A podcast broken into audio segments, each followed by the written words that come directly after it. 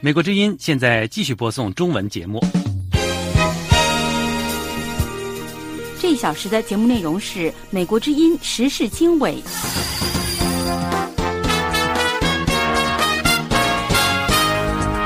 各位听众朋友，大家好，这里是美国之音八月三十一号的时事经纬节目，我是陆阳，从美国首都华盛顿向您播报。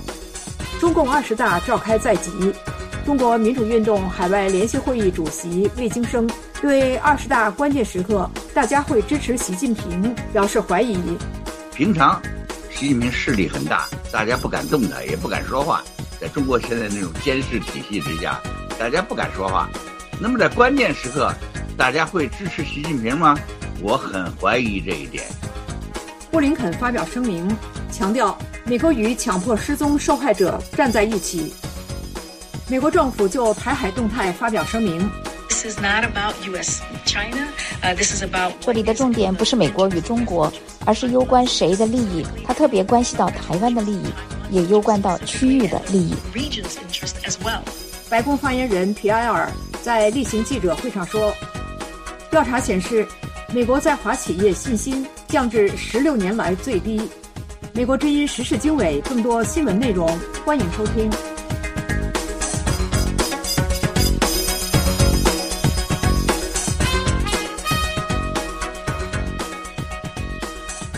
离中共二十大党代会召开的日期越来越近，习近平能否再连任一个五年任期？确保继续掌权也越来越受到关注。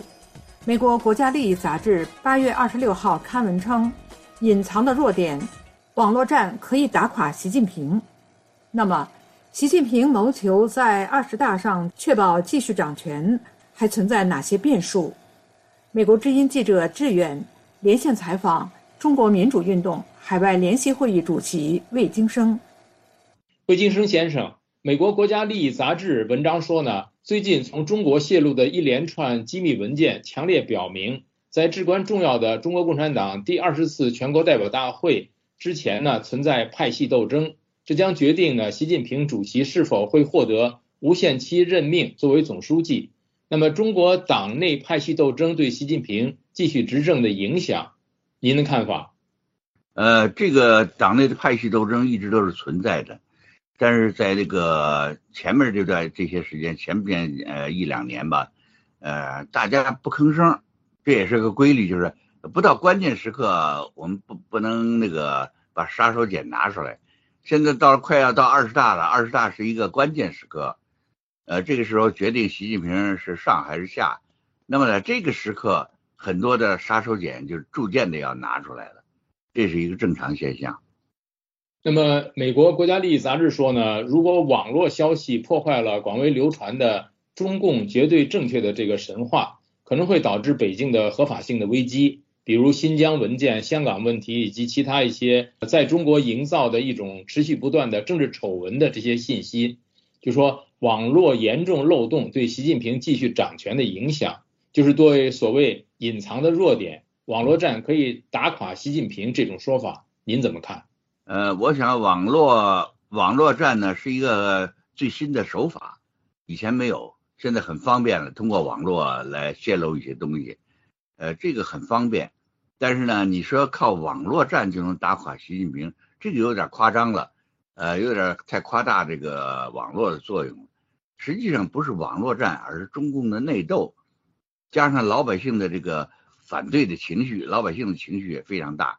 又是通货膨胀，又是这核酸检测，弄得老百姓呢没法过日子了。那么这两两者相结合，呃，往往这个是造成一个政权垮台的一个重要条件。这现在有了这个网络，只能说是提供了更方便的手段，呃，大家更容易做到这些了。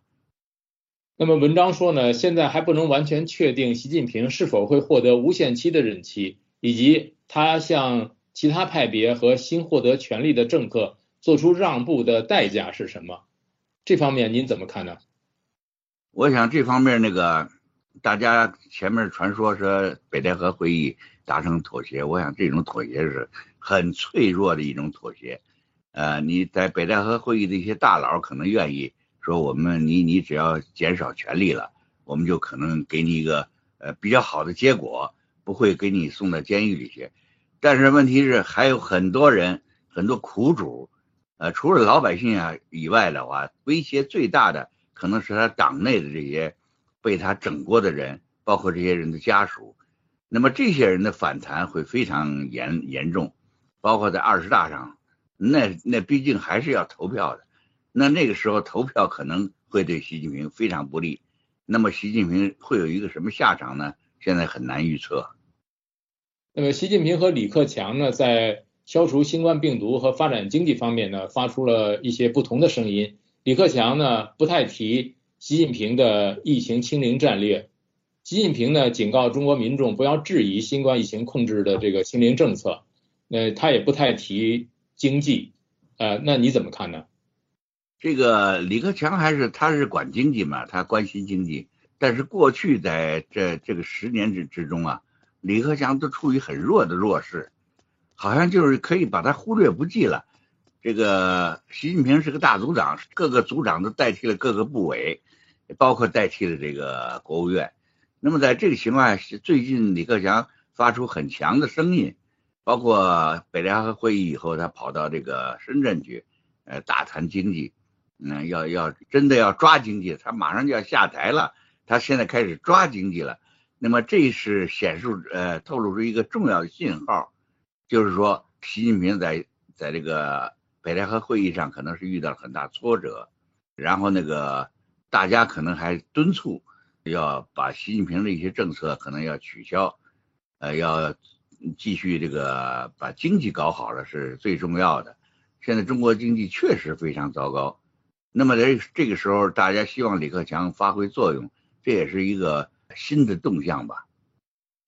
那么，呃，随着中共二十大呢越来越近，中共党媒呢对习近平的这个个人奉承呢还是不减，继续倡导学习习思想。那么，中共党政军官员呢，对习近平的一些歌颂奉承，对习近平中共二十大上再次掌权有多大的作用呢？我想，有的时候那个大家会注意到一种现象，就是家里边打的头破血流了，但是对外还摆出一副笑脸，我们大家很团结，我们一家人怎么怎么样。其实这个像那个媒体上这些党媒上这些东西啊，都是一种假象。嗯，当年你想，当年那个那个四人帮被抓了，已经被抓了，只不过消息还没有公布的时候，你在报纸上也看不到什么动向啊。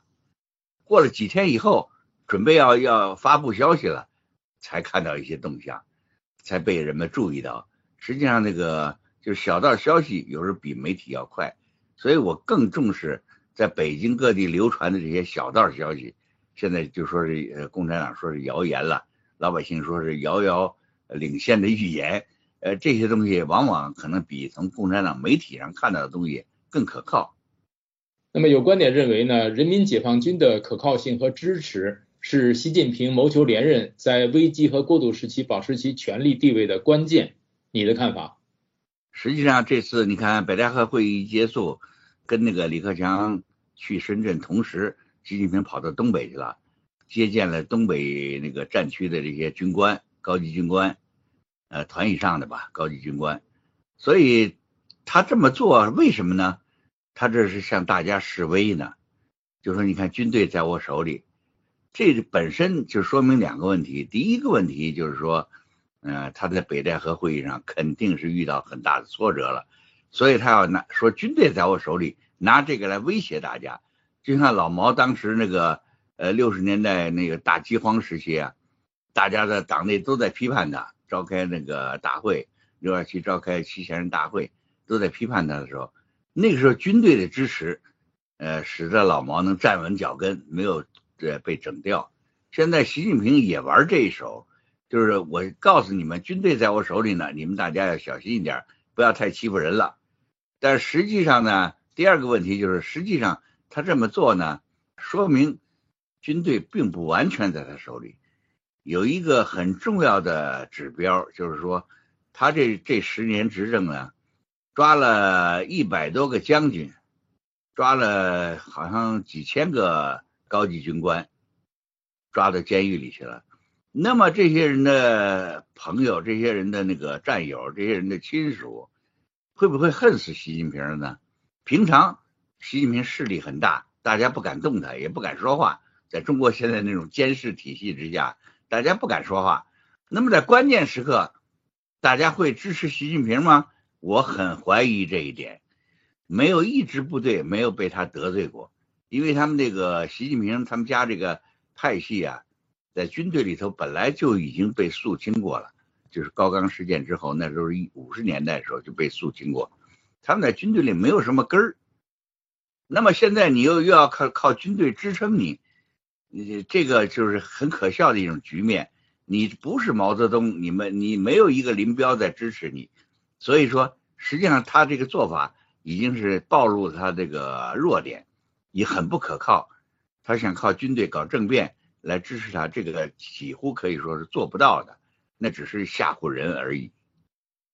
那么，对于这个中共二十大还有这个习近平能否继续掌权的这个问题，您还有什么补充的吗？呃，我觉得习近平呢，那如果他能够，据说是在北戴河会议上有一个妥协，大家想给他一个华国锋模式的退休。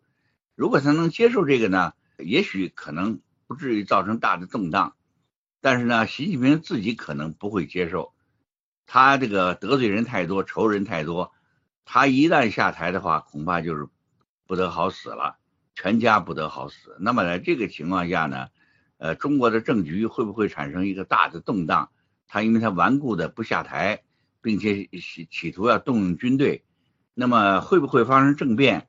甚至变成一个大的社会动荡，呃，我们现在还很难预测，但是我们不希望发生这种事情，所以很重要的就是中共党内的这些人能不能利用党内的民主化这个权利，就是小范围的党内的民主化来限制他，不让他制造大的动乱，这个恐怕是现在一个重要的话题。好的，谢谢您，魏京生先生。好的，谢谢你，谢谢志远。以上是中国民主运动海外联席会议主席魏京生接受美国之音的采访。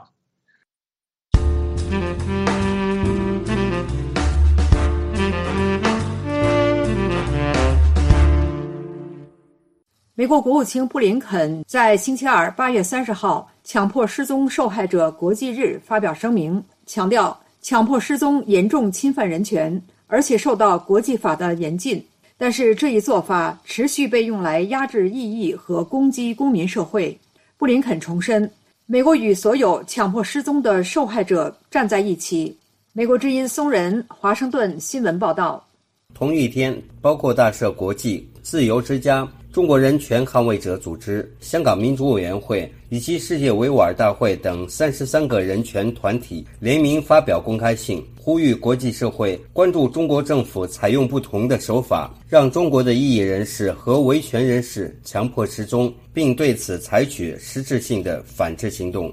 布林肯在声明中指出，每一年都有普通的民众在被政府官员或他们默许的人逮捕、扣押或绑架后，而强迫失踪或消失的无影无踪。对此负有责任的人经常拒绝承认失踪的发生，甚至以反恐活动作为借口。威权政府以及他们的代理人试图通过强迫失踪在人权倡议者、政治活跃人士、环保人士、记者以及其他例如儿童或残疾人士等弱势群体中造成恐惧，以及维持控制。美国重申其对解决强迫失踪问题的承诺，并呼吁世界各国政府。终止这一做法，追究肇事者的责任，披露失踪亲人的下落或命运，尊重所有人的基本自由和人权。布林肯在声明中说，由人权团体联名发表的公开信，指责北京当局长期广泛地利用在指定地点监视居住、留置、安康及精神病院等非法手段，强迫异议人士。维权律师、民主人士，甚至记者和非政府组织成员等强迫失踪。这些手法还被用于西藏和新疆反抗当局欺压和侵权的人士。公开信呼吁全体国际社会采取实际行动，终止中国所有形式的强迫失踪行为。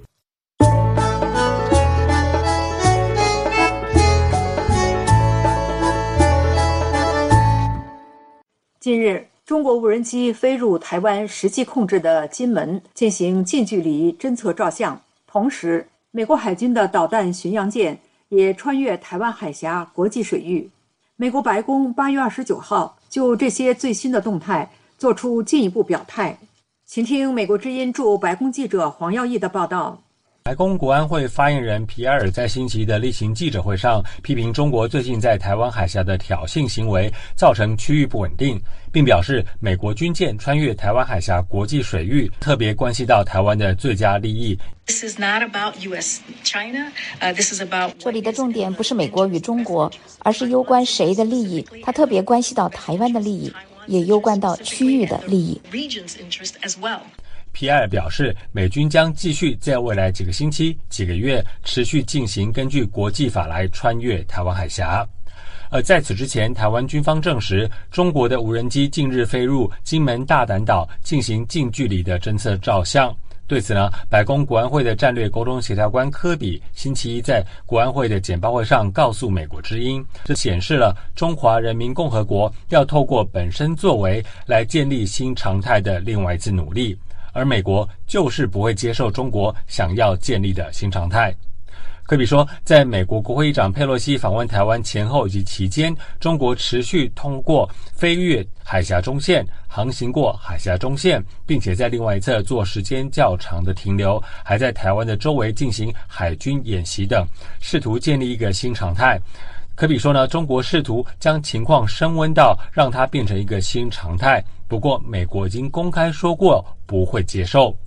科比强调，美国坚守一个中国政策没有改变，美国不支持台湾独立也没有改变，而美国尽其所能，根据法律来协助台湾捍卫自己，同时也捍卫美国在该地区之国家安全与利益也没有改变。他指出，过去这个周末有两艘的美国海军巡洋舰在国际海域上穿越了台湾海峡。他说，美国会继续的遵从国际法，也敦促中国一同遵守。美国之音白宫记者黄毅，白宫报道。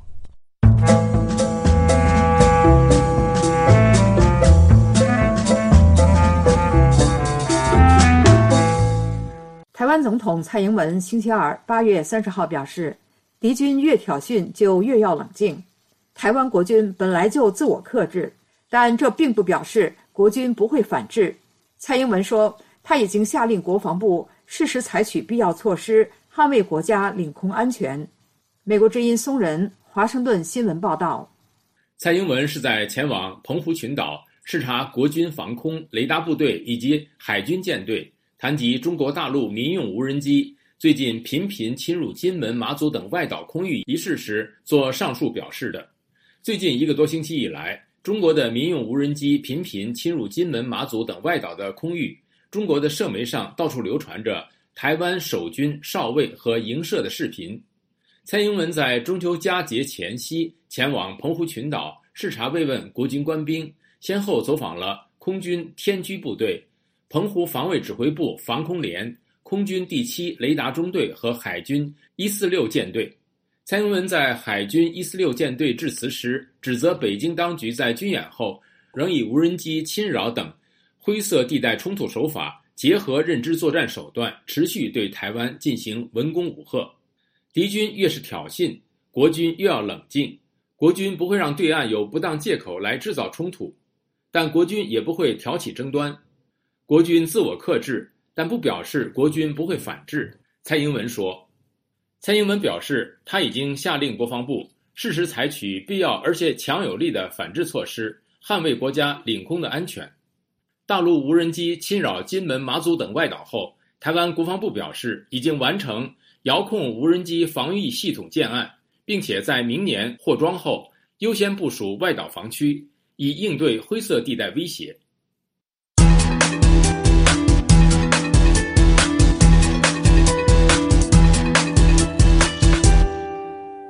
中共中央政治局星期二八月三十号开会决定，于十月十六号举行中共二十大。与此同时，中国南北多地出现疫情反扑，北京周边的天津市和河北省首当其冲。美国之音松仁华盛顿新闻报道：河北省由于出现零星新冠疫情病例，将近四百万人被要求禁足在家，直至本周末。而距离北京三十分钟车程的因为发现五十一例症状温和的病患，全市一千三百万居民被要求接受全员核酸普筛。中国是世界上目前对病毒和疫情仍在实施严格动态清零政策的主要经济体。一旦出现零星病例，当局便立即通过严格的风控措施以及大规模的全员核酸普筛来试图扑灭疫情。即使商务和生产活动遭到严重干扰和破坏，经济严重滑坡也在所不惜。由于中共二十大即将在北京召开，而中共最高领导人习近平将在会议上打破常规，寻求第三个五年任期，防疫清零政策被视为习近平的重大政绩，因此只会加强而不会削弱。在习氏字典中，政治账似乎永远高于经济账。有一千三百七十万居民的天津市，因为其位置临近北京而特别引人注目。星期一新增五十一例新冠感染病例之后，全市星期二开始进行新一轮核酸普筛，这也是上个星期六以来的第四次全民普筛。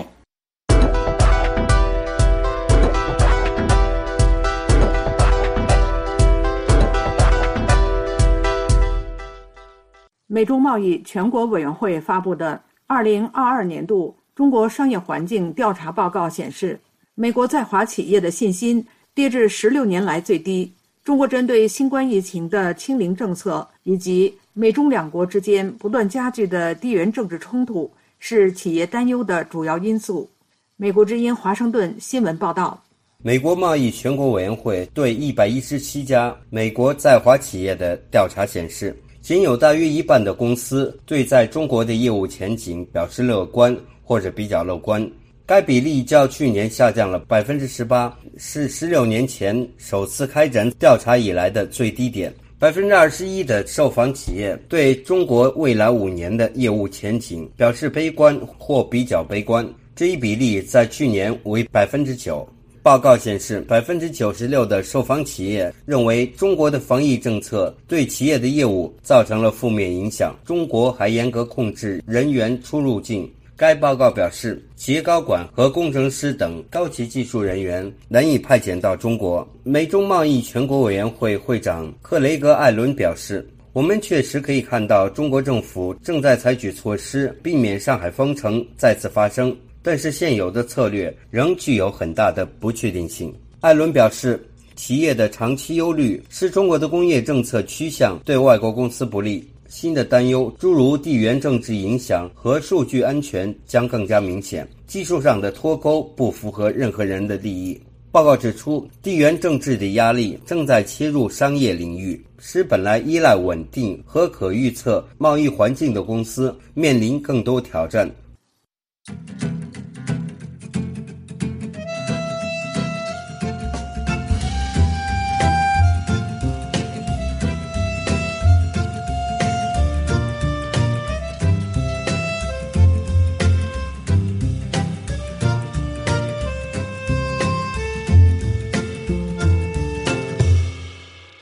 在经历长达六个月的血腥交战之后，越来越有明显的迹象显示，俄罗斯对乌克兰的大举入侵正在逐渐演化成为一场旷日持久的、似乎难以见到终点的长期消耗战。